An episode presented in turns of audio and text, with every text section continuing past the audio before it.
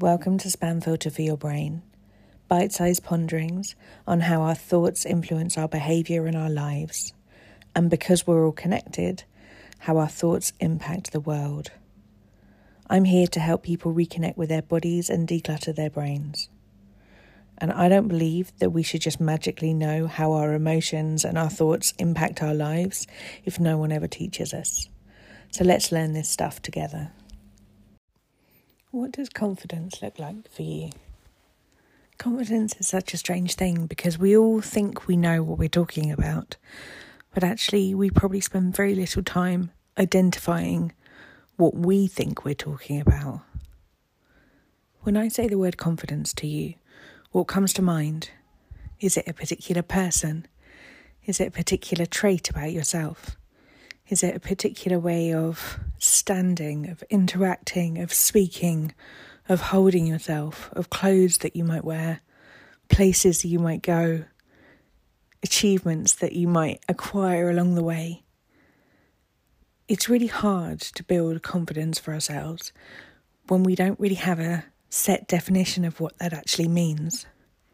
So I invite you this week to spend some time thinking about what confidence actually means to you. So perhaps you could spend five minutes trying to fill out a piece of paper and see what just the word confidence brings up for you. Someone who was confident, what might they be doing? What might they be wearing? Where would they be going? How could you tell from a distance that they were confident? What might be going on in their head? And what if it was you? How do you know when you're confident? How can you tell when you're feeling good about something? How can someone else see it in you? How do you conduct yourself with the things that you feel like you don't really struggle to do? How is that different to the things that you feel like you don't have a particularly good grasp on, for example? And if that feels a little bit far far fetched for you, think about something that you're completely confident in doing. That could be putting your socks on, or it could be answering the doorbell when it rings.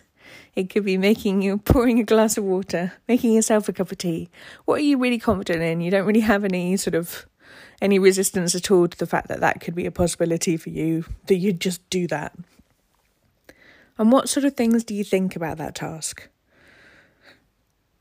Because if it's things like, oh, I'm just going to do it, or I want that, so I'm going to get it, or the the doorbell has rung, I'm going to answer it. That's just what I do.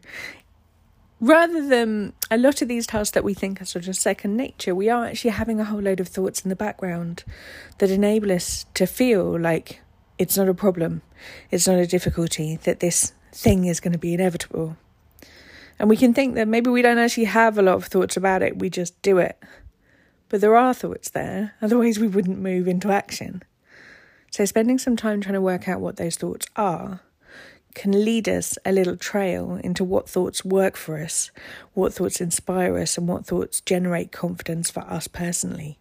And once you've identified those thoughts, you can then apply them to other areas of your life. So, for example, going back to the cup of tea, I'm just going to get get that for me. I'm just going to make that happen. I'm thirsty, so I'm going to have what I want.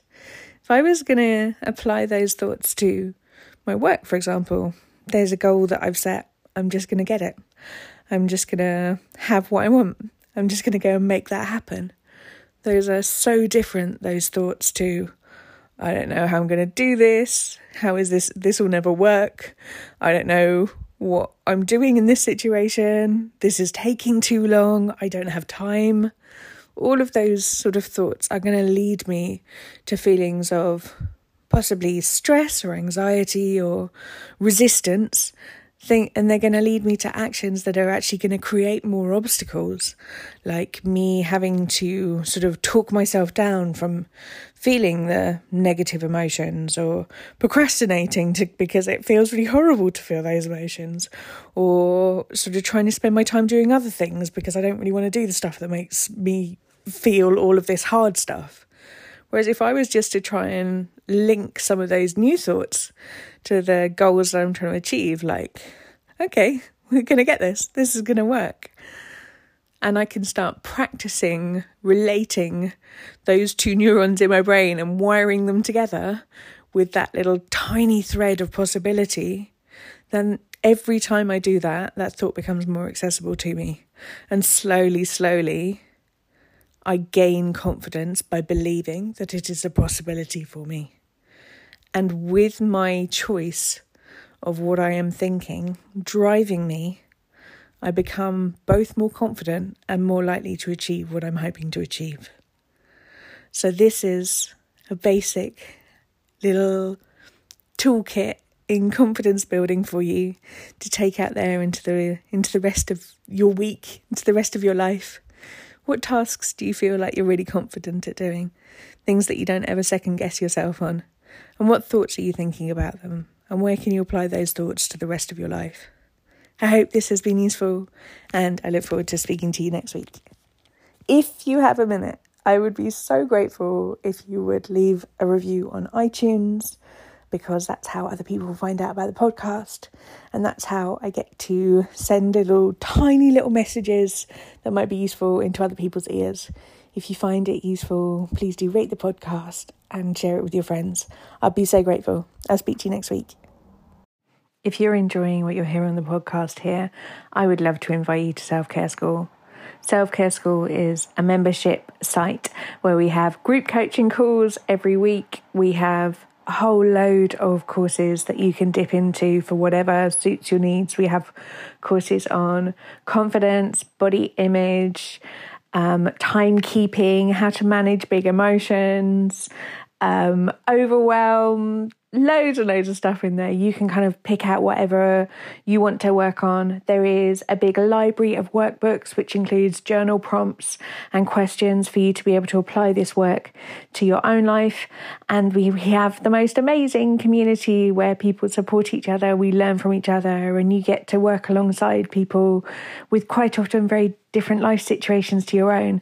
And we learn so much together in community. If you would like some more of this, please do hop over to selfcareschool.co.uk.